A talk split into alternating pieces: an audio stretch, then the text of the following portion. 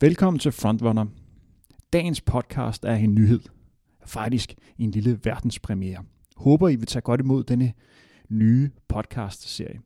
Vi vil fremover beskæftige os med nogle af de problemstillinger, løber oplever i jagten på at blive bedre.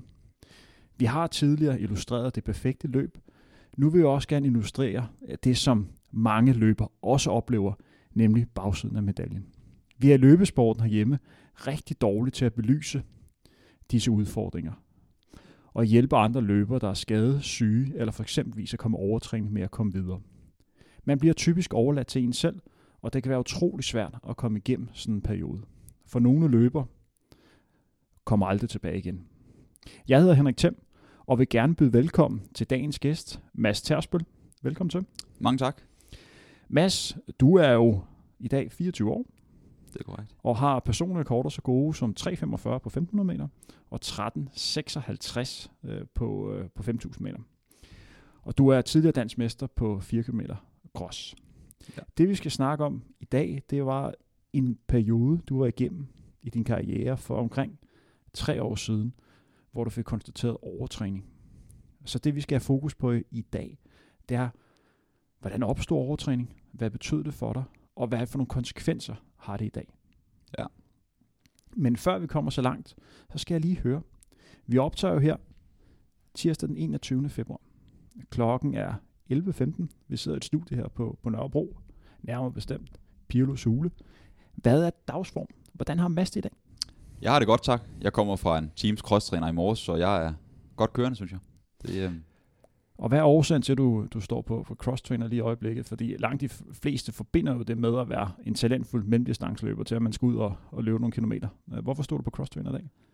Det bunder i, at jeg tilbage i august måned delvist drev akillescenen over, og det har jeg stadig nogle små men fra. Så jeg skal så småt starte med at løbe op igen, eller løbe igen, men har indtil nu lavet en del alternativ træning for at vedligeholde min kondition og min udholdenhed.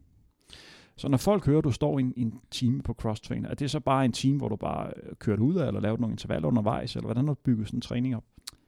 Man kan sige, at min træning er relativt det samme som når jeg er ude at løbe. Visse dage er intervalbaseret, andre dage er mere sådan steady state. I dag havde jeg nogle intervaller her i morges, og så for at få noget tid på, så stod jeg lidt ekstra opvarmning og. Men i og med, at du ikke får stødene, som du gør i løb, så kan du køre lidt ekstra intensitet, og dermed få noget mere hård træning ind på den måde. Og jeg bliver nødt til lige at spørge ind til, kan du beskrive sådan en intervallpas?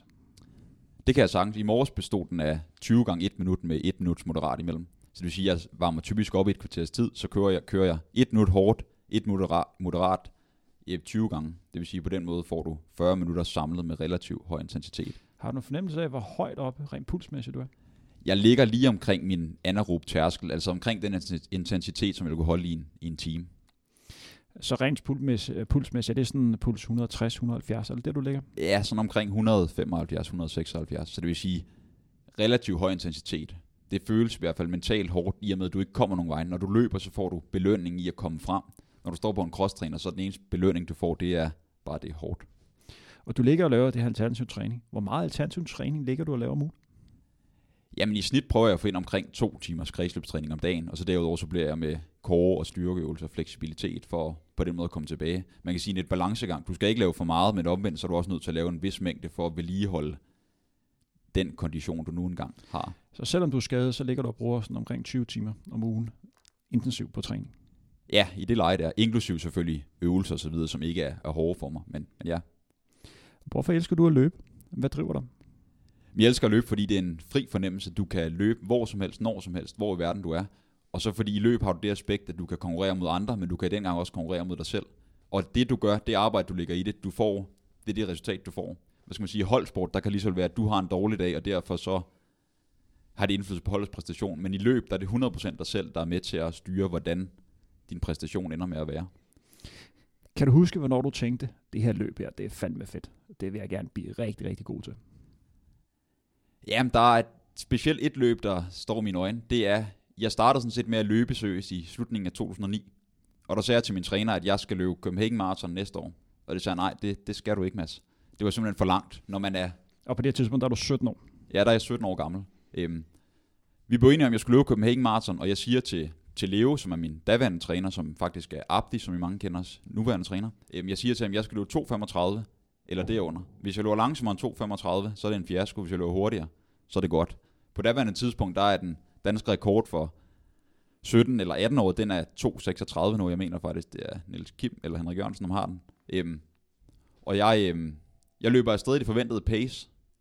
Så sker der det, jeg ser en gruppe efter på kilometer med en, med en daværende rigtig god dansk kvinde og nogle pacemaker, og jeg spørger, hvad skal I løbe efter? Jeg havde en fornemmelse af, at de skulle omkring 2.36. Om de skulle løbe 2.36, så kigger de på mig, fordi ingen vil som jeg siger, men kammerat, det er lidt for hurtigt, så tænker jeg, ej fandme nej, det kvindemenneske der, hun skulle holde bag sig, så jeg løb et minut for hurtigt i forhold til planen på det første halvmarathon. Og igen, motivationen var, at de skulle ikke op til mig.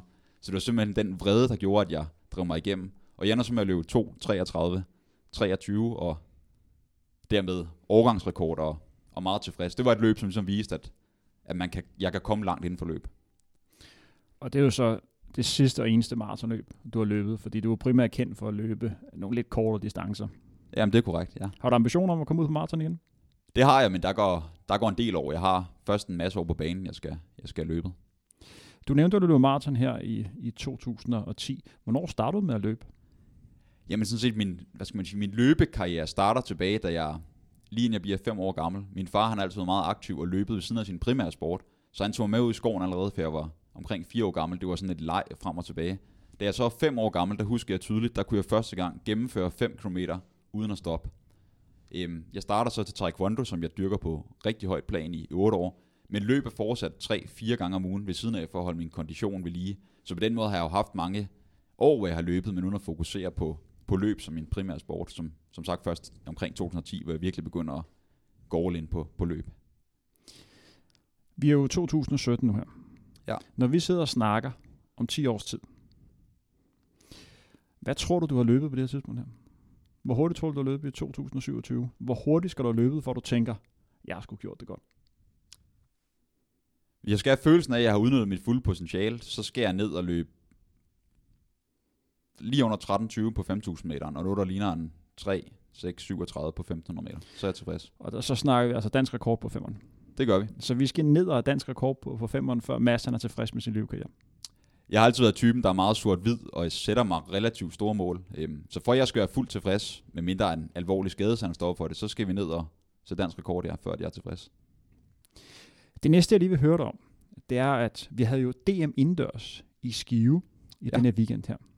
Et løb, øh, eller et stævne, som du i princippet også godt kunne være med i. Øh, indendørs, der konkurrerer vi op øh, til de længde distancer, det er jo 3 km, eller 3.000 meter, som det kaldes indendørs. Vi er også 1.500 meter, og du er jo en god 1.500 meter løber og en 3.000 meter løber, så det kunne bestemt være et stævne for dig.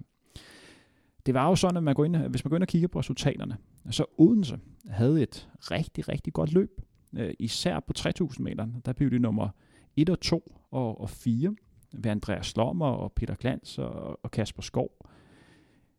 Jeg sad, da jeg kiggede på resultatlisten, så sad jeg og tænkte, det her det er jo fantastisk for Odense. Og hvis man også går ind og kigger på andre bedrifter, de har lavet, de har efterhånden fået en rigtig god gruppe derovre, der leverer det ene gode resultat efter det andet. Og især Peter Klans har jo virkelig trådt i karakter her det sidste halve års tid. Hvad er det, de går rigtig over i Odense? Hvordan ser du på udviklingen derovre? Jamen, som du siger, så går Odense det rigtig godt. De har specielt en rigtig, rigtig stærk herregruppe, som de blandt andet viste til DM indendørs i weekenden.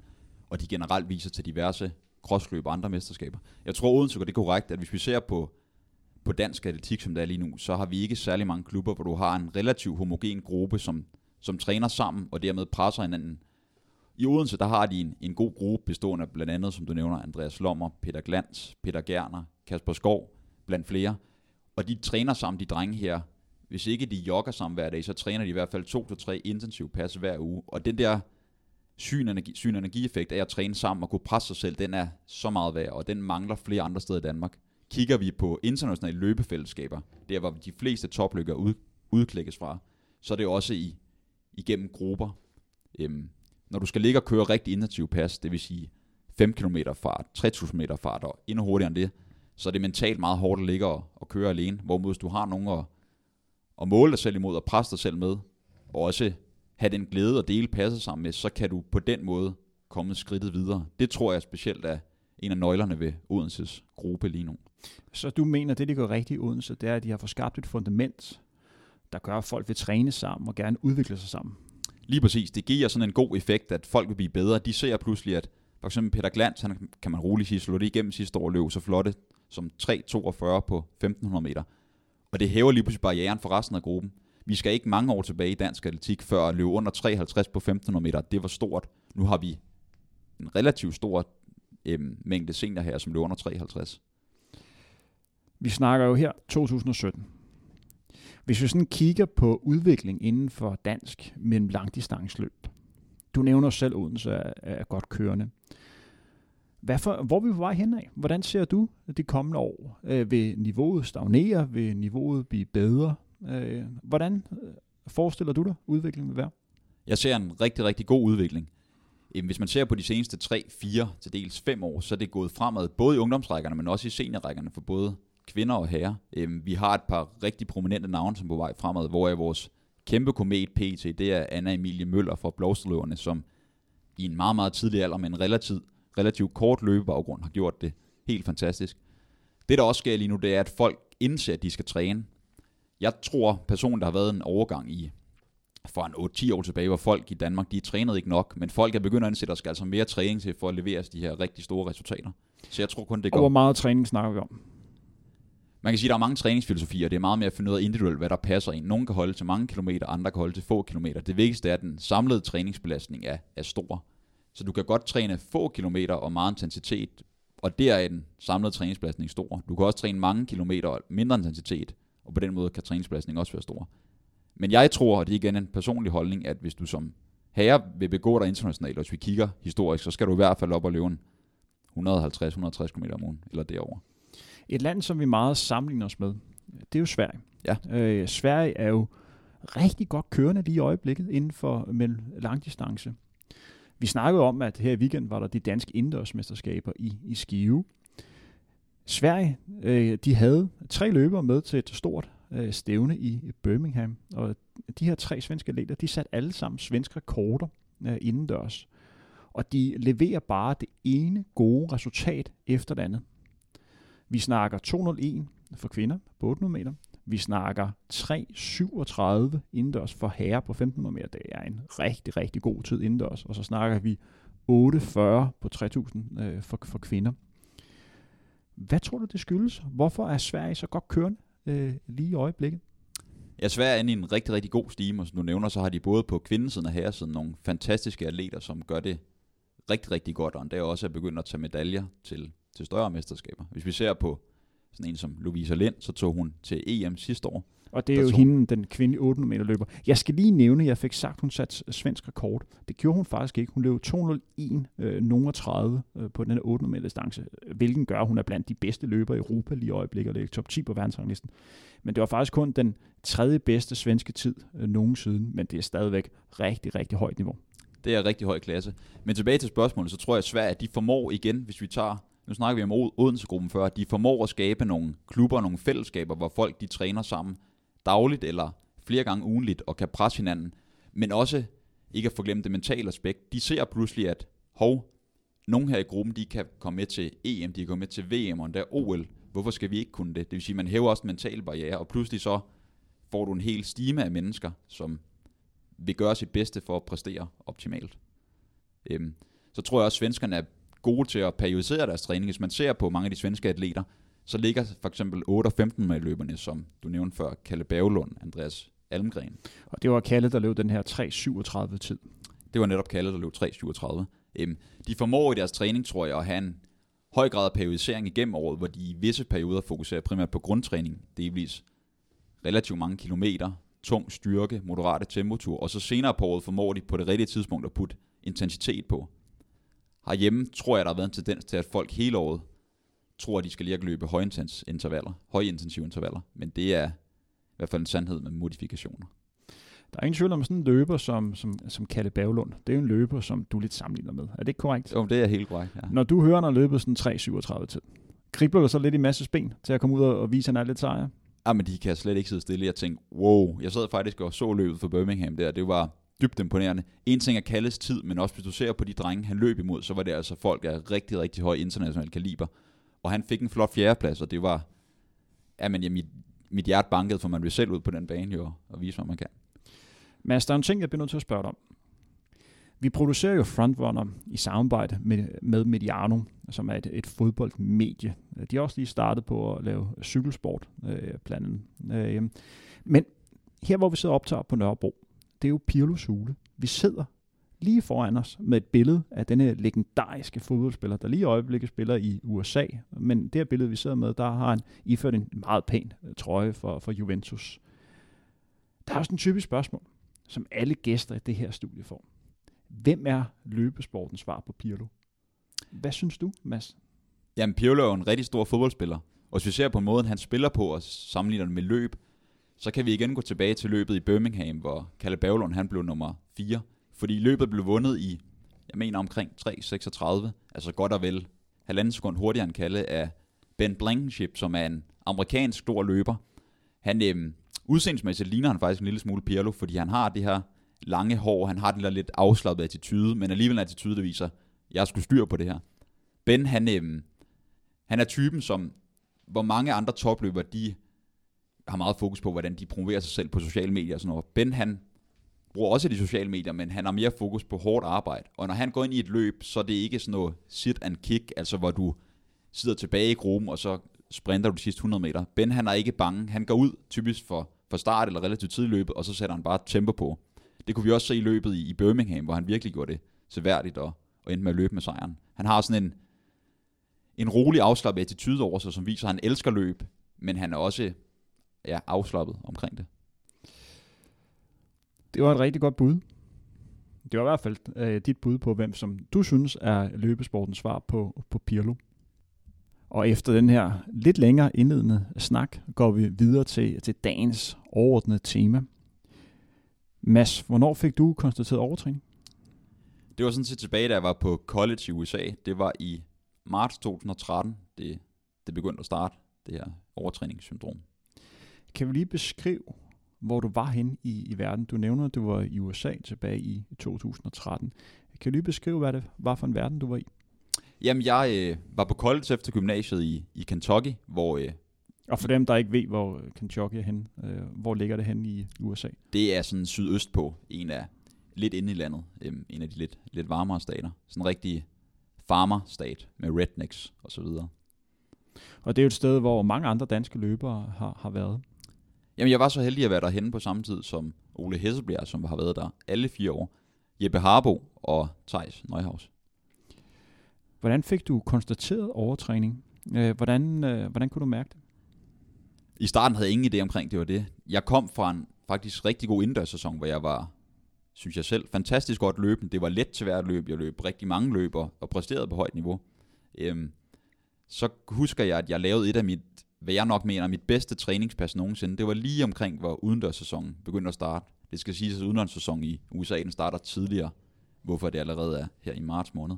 Øhm, jeg løb en tirsdag, løb jeg solo på, på stadion, altså helt alene, uden pace eller andre træningskammerater. Løb jeg 10 gange 400 meter med, med 400 meters jog imellem. Der ligger jeg og snitter 58 sekunder i snit på et vindblæst stadion. Og jeg var helt færdig, men tænkte, wow, nu er jeg klar til en god 1500 meter, som jeg så skulle løbe halvanden uge efter. Så sker der det efter nogle dage. Øhm, jeg var ude og jog. Det var faktisk med Tejs, en god kammerat, Tejs Neuhaus. Øhm, og jeg følte mig sådan meget træt og dvask i kroppen, men det har vi alle sammen prøvet. Jeg tænkte, det var måske noget influenza på vej. Og dagene gik, og det blev værre, og det blev værre, og det blev værre. Jeg blev bare ikke, jeg blev bare ikke syg. Jeg begyndte at, at sove 13-14 timer om natten, men det var dårlig søvn. Øhm, og jeg blev, kom, gik så til en masse undersøgelser for at blive undersøgt for, om det kunne være en eller anden kraftig influenza eller andre sygdomme, eller hvad, hvad der egentlig var på spil her. Og jeg prøvede selvfølgelig at løbe i perioden, men jeg kunne typisk ikke løbe mere end 250 meter. Jeg var, det var simpelthen, benene var tunge som granit, og min puls den steg til 180-190 på, på ingen tid. Det lyder som nogle rimelig hardcore, øh, hvad kan man kalde det, øhm, øh, øh, hvad kan man sige, reaktioner, så som, som, som kroppen viser. Altså det er jo tydeligt, at kroppen viser, at den på en eller anden måde er, er overbelastet.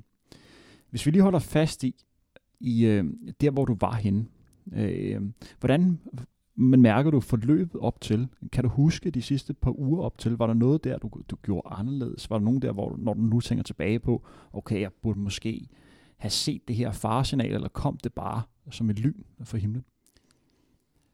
Det kom som et lyn fra himlen, når jeg tænker tilbage, men omvendt nu har jeg prøvet at analysere i selv, og med mine træner, og med andre mennesker, fagmennesker, læger osv., hvordan forløbet op til. Og når jeg ser tilbage, så løb jeg, som tidligere nævnt, rigtig, rigtig mange løb. Tit så løb vi løb hver weekend indendørs her.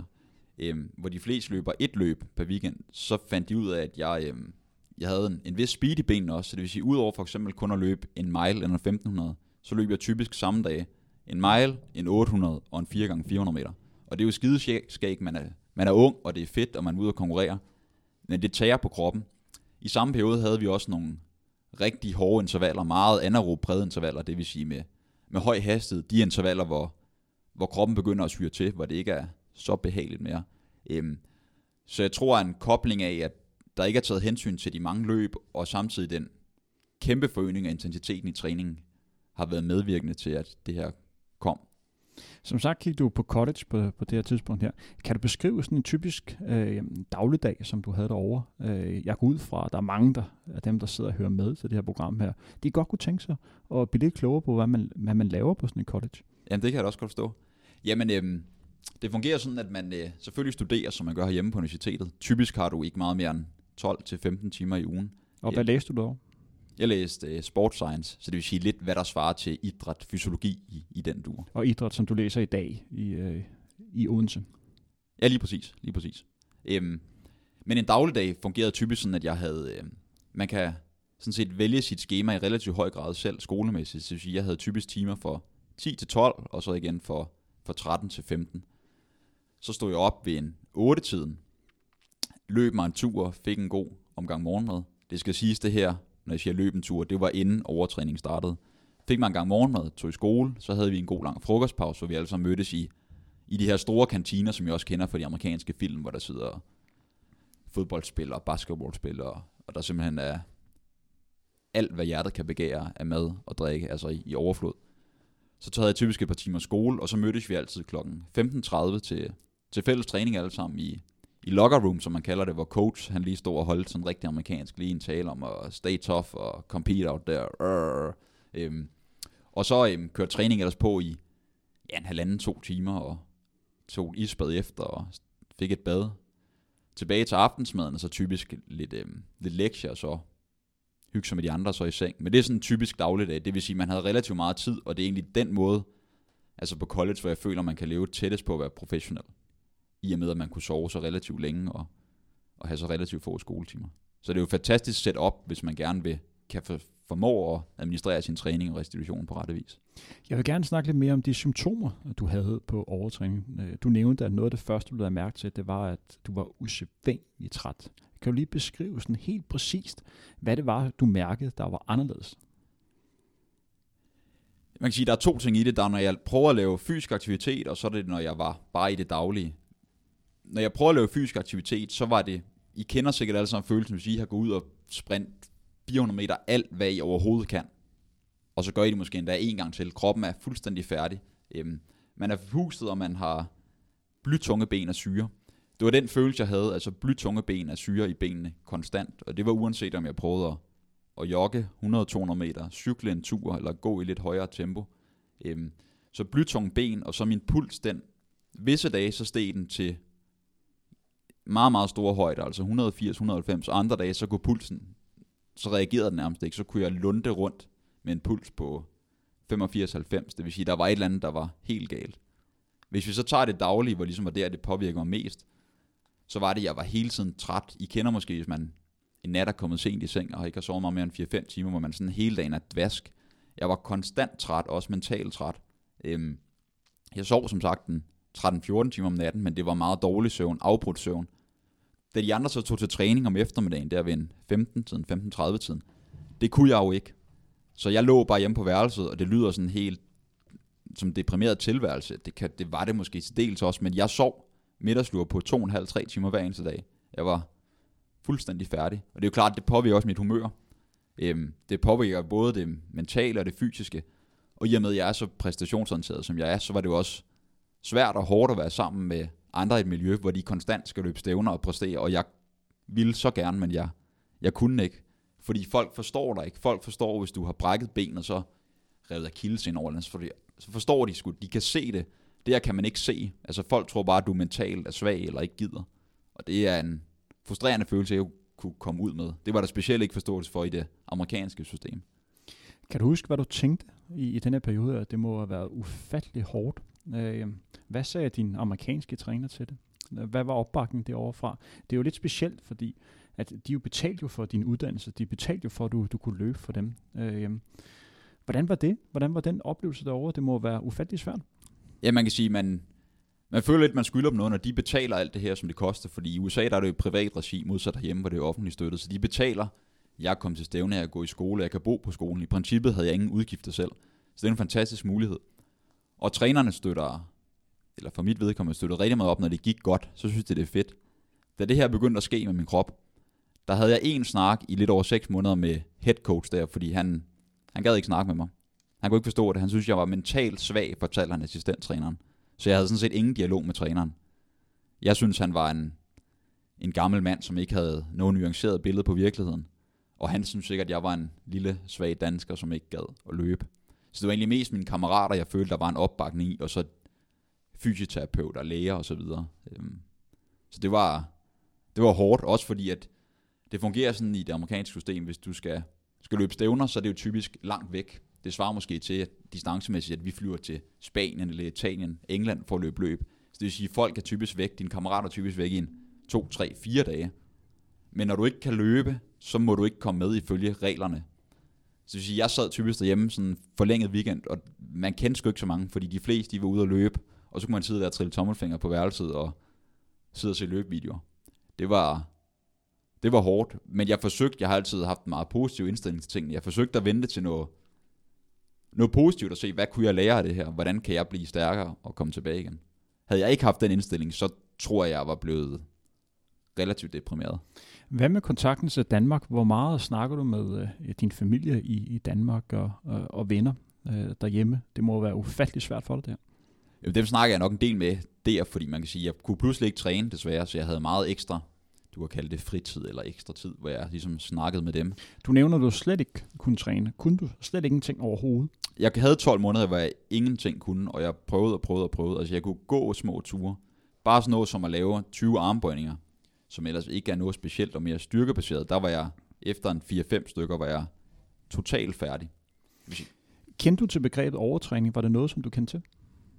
Jeg havde hørt om det, men kendte ikke så meget til det igen. Begyndte selvfølgelig at undersøge det meget, meget mere og blev, blev klogere på det. Hvordan var kammeratskabet derovre blandt øh, de andre løber? Det er jo klart, at hvis man gerne vil være del af et fællesskab, så er det altid en god idé at møde op og, og bidrage til festen. Her kunne du af en reelt rigtig, rigtig god årsag ikke være med. Hvordan var det lige pludselig at være, være, være lidt ud af det? Øh, var de søde rar over for dig, eller hvordan oplevede du det? Det må være en lidt svær situation også for dem. Jeg tror også, det var en svær situation for dem, og det har de også fortalt, for de kunne ikke forstå, hvad der skete med min krop, men de skal have ros, for de var meget støttende og forstående, og, og det fede ved at være på college, det er, at man er folk, sammen med folk næsten 24-7, så det vil sige, at man opbygger nogle gode kammeratskaber. Så selvom jeg ikke kunne deltage i træning og stævner osv., så, videre, så var vi meget sammen i, i den resterende tid. Jeg kunne godt nok ikke bidrage med løb eller fortælle om det, men så havde vi jo andre sjove stunder, så det var fantastisk at have dem ved siden af, kan man sige. Mads, det er jo ikke nogen hemmelighed, at øh, når vi to kigger tilbage på vores respektive karriere, så har vi været en, en del skadet. Og vi ved begge to, at det er sjovere at melde ting ud, når det går godt, end at melde ting ud, når det går knap så godt. Hvordan var det at skulle sådan forholde sig til, at man rendte ind i en periode og være, være overtræning? Når folk spurgte ind til, hvordan, det, hvordan du havde det, og hvordan det gik, og hvad de, de kommende konkurrencer øh, havde, eller hvad de kommende mål var, og hvad for nogle løb du skulle løbe. Hvordan taklede du det?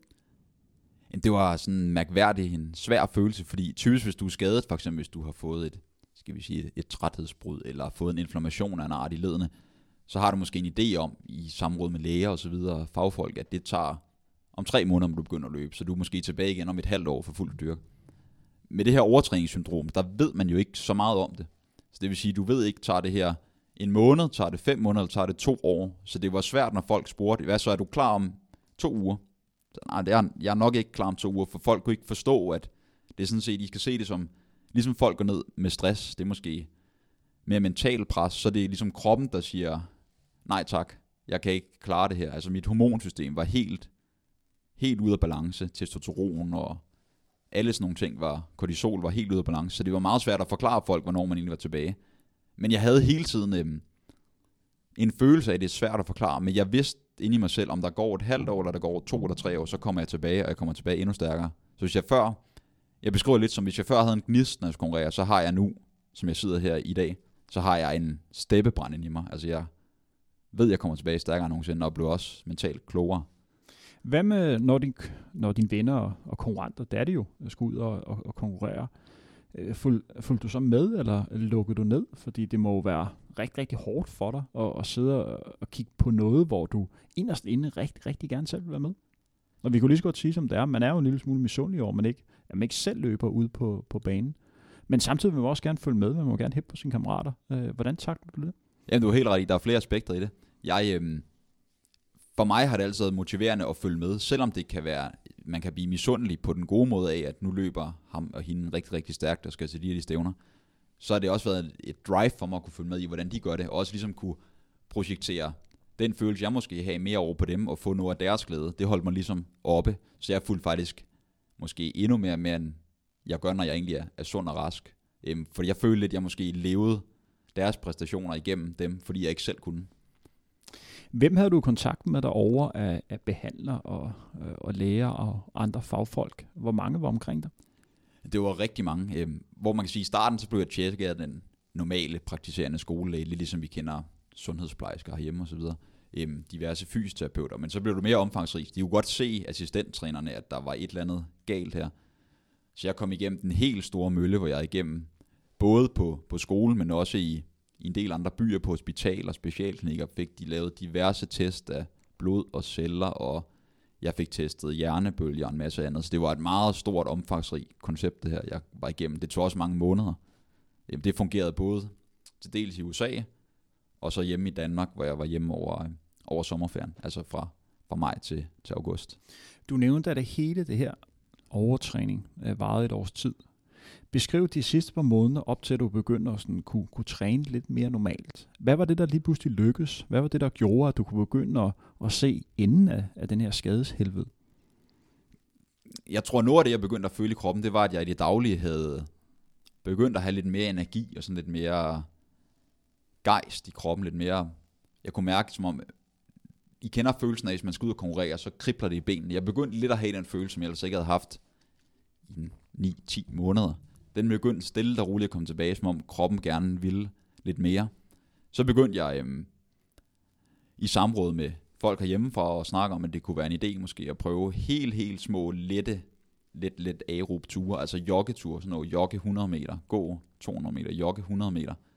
Og det begyndte at føles bedre og bedre, uden at jeg havde de der ekstreme pulsudsvinger, uden at kroppen bare sagde, sagde stop. Øhm, jeg havde også øh, utrolig meget fokus på, specielt det sidste halve år, er det at, at få den hvile, der nogle gange skal til. Selvom det kan føles som en dag, som er meget ineffektiv, så er det bare, kroppen skriger efter, efter hvile og, og sund næring, så det havde jeg stor fokus på. Hvornår kunne man sådan sige, at øh, du var over den her overtræning? Du nævner selv et års tid, men det må være sådan lidt, lidt flydende på en eller anden måde. Ja, det er jo lidt flydende. Det er ikke sådan fra den ene dag, ligesom hvis man er influencer, og så er det ude af kroppen. Det er jo sådan en, en flydende overgang, og jeg skal stadig passe på. Øhm, det har været i, jeg tog tilbage, skal det siges, øhm, i slut december 2013. Der tog jeg så tilbage i Danmark, altså for godt og blev der. Og så var jeg tilbage i Danmark. Øhm, og der i øh, sådan slut marts, start april, der begyndte jeg at føle mig meget bedre tilpas. Og der er der gået de her 10-11 måneder? Ja, der er der gået godt og vel 11 måneder øhm, der i, i marts, ja. Øhm, jeg begyndte at føle mig mere godt tilpas, og så øhm, blev jeg, jeg havde igennem året, hvor jeg er i Danmark, skal det siges, der var jeg blevet testet af min nuværende træner, Claus Hækman, og man kunne se i blodet, da overtræningen var ligesom var rigtig slem, at jeg havde meget store mængder laktat i blodet. Det har man, hvis man presser sig selv hårdt, så klart, så er der stigende niveau. Men selv i hviletilstand var min laktatniveau, altså mælkesyreniveau, meget, meget høje. Øhm, når jeg så blev testet på løbebånd, så kunne man se, at de var markant faldende. Og det er jo en indikation på, at at det ligesom går, går bedre. Øhm, på det her tidspunkt, en lille sjov anekdote, skal det siges, at da jeg blev testet på båndet i, i midten marts, og egentlig var ved at være, hvad skal man sige, rask igen, der var min nok hvad jeg ville kunne løbe en 5 km med, det var 4,36 per kilometer. Altså det er ikke engang det tempo, jeg ligger og jogger med nu. Det vil sige, at min krop var helt bustet i bund, men det er jo også fordi, jeg ikke lavede lavet noget et år. Øhm, godt og vel et halvt år efter, så var min 5 km hastighed, noget der ligner 2,47 per kilometer. Så der er jo sket en kæmpe fysisk udvikling på den periode, som er interessant. Meget interessant. Jeg vil gerne spole øh, lidt frem.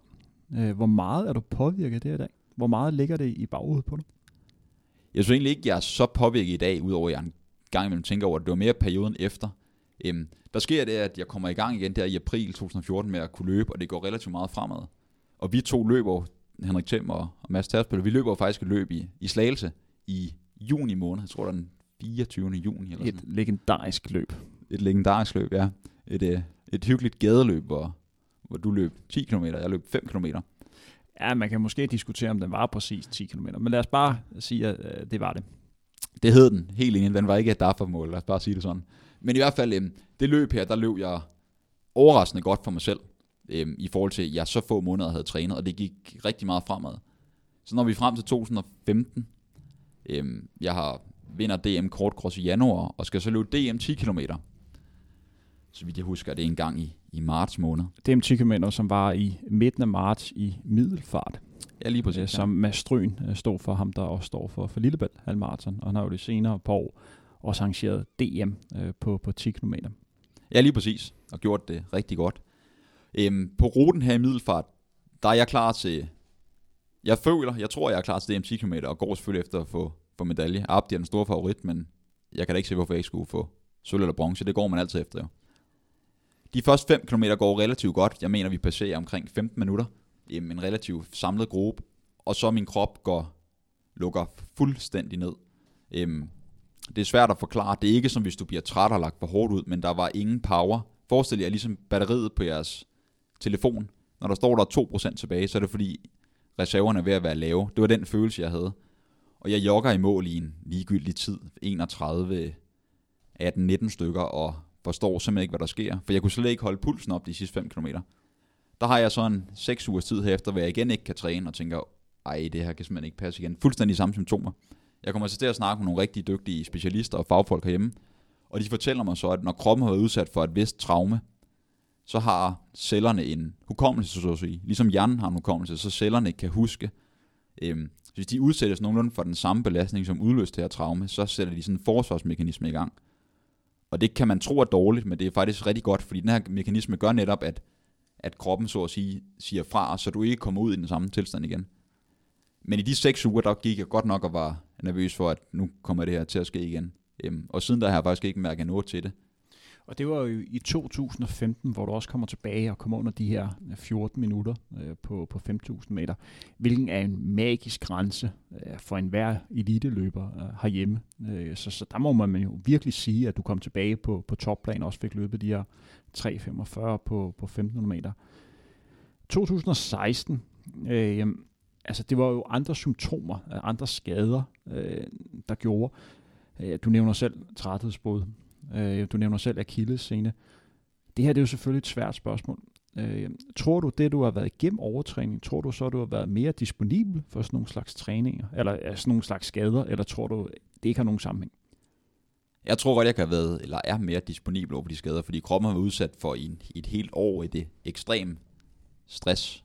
Så jeg tror, at det kan være ikke den afgørende faktor, men måske en betydende faktor for, at kroppen måske til tider er lidt mere følsom øhm, over for, for store påvirkninger. Du har været igennem en rigtig, rigtig hård periode. Øh, folk, som har været igennem sådan en sådan traume, og det kan man jo godt kalde det, det har været, det er jo en vigtig del af dig, og det er med at kunne løbe og præstere, og vi snakker om et helt år, hvor du ikke, hvor du ikke kunne det, og sådan efterfølgende har været perioder, hvor det også bliver taget fra dig. Er du bange for, at det skal ske i dag? Jeg må sige, sidste år, hvor jeg først får et træthedsbrud, øhm, så kommer jeg tilbage og løbende 10 uger, og så får jeg øhm, mit første baneløb, så river jeg en del af kildesyn over. Det har været hårdt, fordi det første, den første skade kunne jeg overkomme træthedsbrud. Det er som det er, det er rigtig ærgerligt, men det skal jeg nok komme tilbage fra. Jeg så bliver jeg skadet igen to og en halv måned efter, hvor jeg har været løbende. Det var hårdt, og det kan man sige, har jeg stadig en smule men fra. Øhm, men jeg ved nu, jeg er blevet, specielt de sidste halve år, er blevet har jeg ændret mit mindset markant i forhold til, hvordan man skal gribe træning og restitution an, og har lært rigtig meget, og det tror jeg... Hvad er det for eksempel? Hvad er det, du har, hvad er det, du har lært? Man kan sige, at tidligere har jeg altid været typen, der... Jeg elsker at træne hårdt, jeg elsker at træne meget, og hvis det gjorde lidt ondt eller noget, så presser jeg skulle bare videre. Altså, fordi smerte, det er svært, der forlader kroppen. No pain, no gain. Det var den dur, jeg havde i mit hoved. Specielt den havde jeg meget for kampsporten, hvor man jo skal bide smerte i sig. Så jeg var vant til at kunne presse mig selv til solen gik sort, så at sige. Nu har jeg lært, at det er vigtigt også at kunne skal vi sige, se sin træning i større perspektiv. Så det kan godt være, at du er ude og løbe nogle intervaller en dag, men hvis du skal løbe 8 gange 1000 meter, og du måske efter 5 føler, føle, at der er et eller andet, der begynder at ikke være, som det skal være, og nu snakker jeg ikke om at være følsom, men der er et eller andet i kroppen, som vi føles forkert, så trækker jeg stikket, fordi jeg skal også kunne træne dagen efter, jeg skal også kunne træne en uge efter. Det i sig selv tror jeg er en afgørende faktor, altså at have det der, hvad skal man sige, større perspektiv i, i mente, sådan at man kan nå kontinuitet. Jeg er også begyndt at have meget mere fokus på at, at slappe af i dagligdagen. Jeg er typen, som tankerne kører på en, og det, der skal ske noget, jeg skal derudad, altså der skal, der skal fart på, hvor jeg har perioder hver dag, hvor jeg faktisk sidder to om dagen og laver nogle vejrtrækningsøvelser, som er med til at berolige systemet. Øhm, det i sig selv tror jeg er med til at gøre, at min krop kan restituere bedre, fordi den ikke hele tiden har det her konstante præstationspres. Og det er også med til at gøre, at jeg kan blive en bedre atlet. Hvor mange kender du, der har været igennem det samme som dig? Hvor mange atleter kender du, der har været igennem overtræning? Jeg kender faktisk ikke nogen person, der har været igennem overtræning. Der er nogen, der tror, fordi de ikke har kunnet træne to-tre uger, men det kan være, at kroppen bare har været træt af en høj træningsmængde. Men jeg kender ikke nogen, der har været igennem det samme her faktisk. Og det kan man sige, det er også svært, man kan ikke dele erfaringer med nogen. Nogle gange er det nemmere at snakke med ligesindede, der forstår, hvad man snakker om. Fordi de folk prøver vidderligt og, hvad skal man sige, er meget lyttende, men de forstår reelt ikke, hvad det er, jeg har været igennem. Føler du, at nogle gange mangler lidt for forståelse øh, for din træner, klub og, og forbund for det, du har været, været igennem? Jeg synes, de personer, som har været tætte på mig, de har haft en rigtig god forståelse. Det er mere personer længere ude, øhm, forbundsregi, til dels klubregi, hvor de ikke forstår, altså hvor man er, når man præsterer godt og hiver resultater hjem, så er man en stjerne, men når det ikke går godt, så er det måske netop der, hvor man har behov for et løft, behov for at noget så simpelt som et opkald, eller hej Mads, hvordan står det til i dag, eller skal du lige ind og høre om det her? Det synes jeg, der mangler lidt i den danske kultur, at man også tager dem op, hvor det ikke går så godt.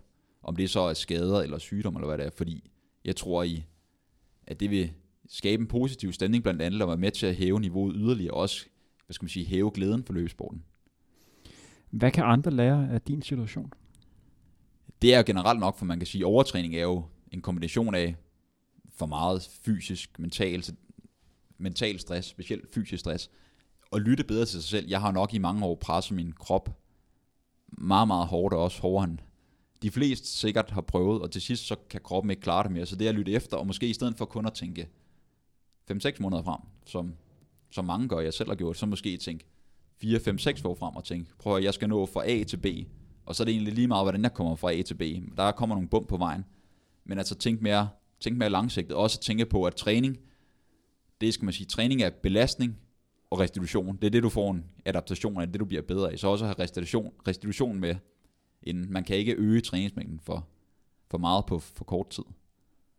Det tror jeg sådan er det primære. Øhm, og så også have fokus på, ja det lyder klichéagtigt, men virkelig fokusere på at få i hvert fald en, gerne omkring 9 timer søvn om natten. Få en middagslur, hvis man har tid til det, og så fokusere på sund kost. Specielt sund kost er der mange topatleter, som de tror, de, kan, de træner hårdt, men så drikker de cola og spiser McDonald's burger. Men de ser stadig fit ud, og ja, de ser fit ud, men du skal også tænke på, hvad er det for noget brændstof, du putter på bilen. Du putter heller ikke diesel på en benzinmotor, det har den ikke, det har den ikke godt af.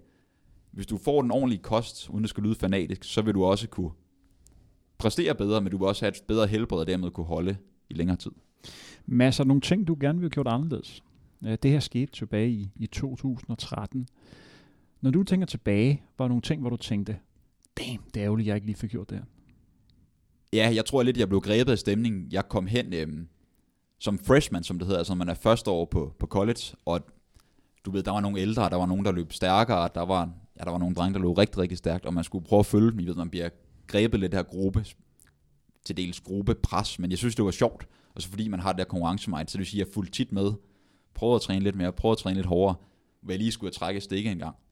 Specielt de meget intensive pas, som jeg tror med hovedfaktoren for, at jeg har udsat for det her. Der skulle jeg engang imellem have sprunget et pas eller to år om ugen af de her hårde pas, og bare jogget nogle rolige kilometer. Og så også vigtigt at have med til folk, at man kan blive grebet af at løbe konkurrencer, men det, I kan tænke konkurrence er sjovt, det vi træner for, men det er også noget, der slider hårdt på kroppen. Ligesom en bil, en Formel 1-bil kan ikke køre løb hver eneste dag. Motoren skal skiftes. Lige så vel som kroppen skal restituere. Det vil sige, måske have større fokus i mente, så hvis du har et stævne om 6 måneder, der er dit hovedmål foråret, så er det lige meget, om du løber bare to eller tre stævner inden da. Jeg kan godt hellere det, i stedet for at løbe 10 stævner, for så er kroppen mere frisk, når du virkelig skal præstere. Altså gemme de sidste 5% i det daglige, det er nok det, jeg vil mene, som er det vigtigste, man gør. At man altid, når man har lavet træningspas, så har du altid 5% mere. En af de store, i mine øjne meget store løbere, Bernard Lagarde, som for øvrigt stadig løber fantastisk godt. Amerikansk løber har løbet VM, OL, løbet verdens anden hurtigste tid nogensinde på 1500. Ja, jeg skal lige nævne, at vi snakker en løber her, som var med til OL tilbage i år 2000, øh, hvor han vandt han ikke guld på 1500 meter, det tror jeg.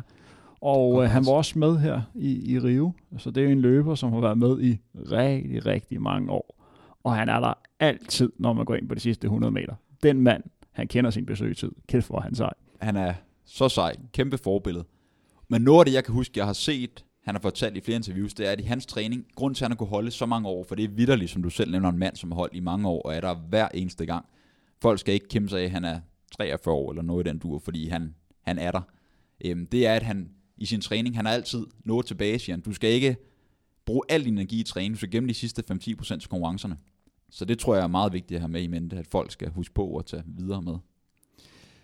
Vi lever i en verden i dag, øh, hvor der er meget fokus på øh, de sociale medier. Øh, den der fascination af, at nu er man ude og træne, og man skal træne rigtig, rigtig hårdt.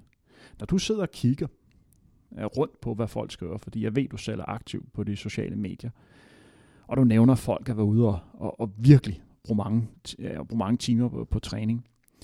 Men det, du har været igennem, bliver du sådan lidt påvirket af det, eller tænker du, oh, det var måske ikke så smart, det øh, han eller hende gjorde det, eller der tænker du, okay, det er fint, at de bare får for træne igennem. Forstår du, hvor jeg vil hen med, ved spørgsmålet?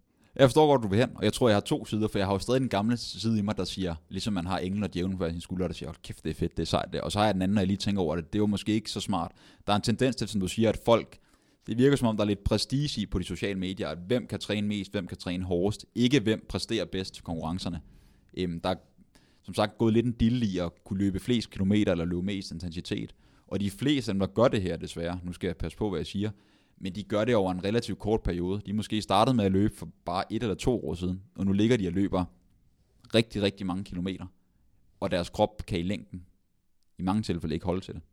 Så det skal de måske lige øh, tage med, at det er værd at tænke over, om det, det er værd, i stedet for at bruge to-tre år længere tid, og så måske stå endnu stærkere der. Mads, med det så er vi nået til, at vi skal runde lidt af. Jeg vil gerne sige mange tak, fordi du har lyst til at være med i den her øh, første udsendelse, hvor vi lidt har, har fokus på nogle af de lidt negative sider i det at være, at være løber. Vi har fokus i dag på, på overtræning. Hvordan har det været at, at sidde her i Birdos Hule med mig og, og sidde og snakke om det? Jamen først og fremmest vil jeg også sige tak. Det er rigtig dejligt at kunne være med. Øhm, så synes jeg, det er super, super fint, at netop som du siger, man har typisk fokus på succeserne, når det går godt.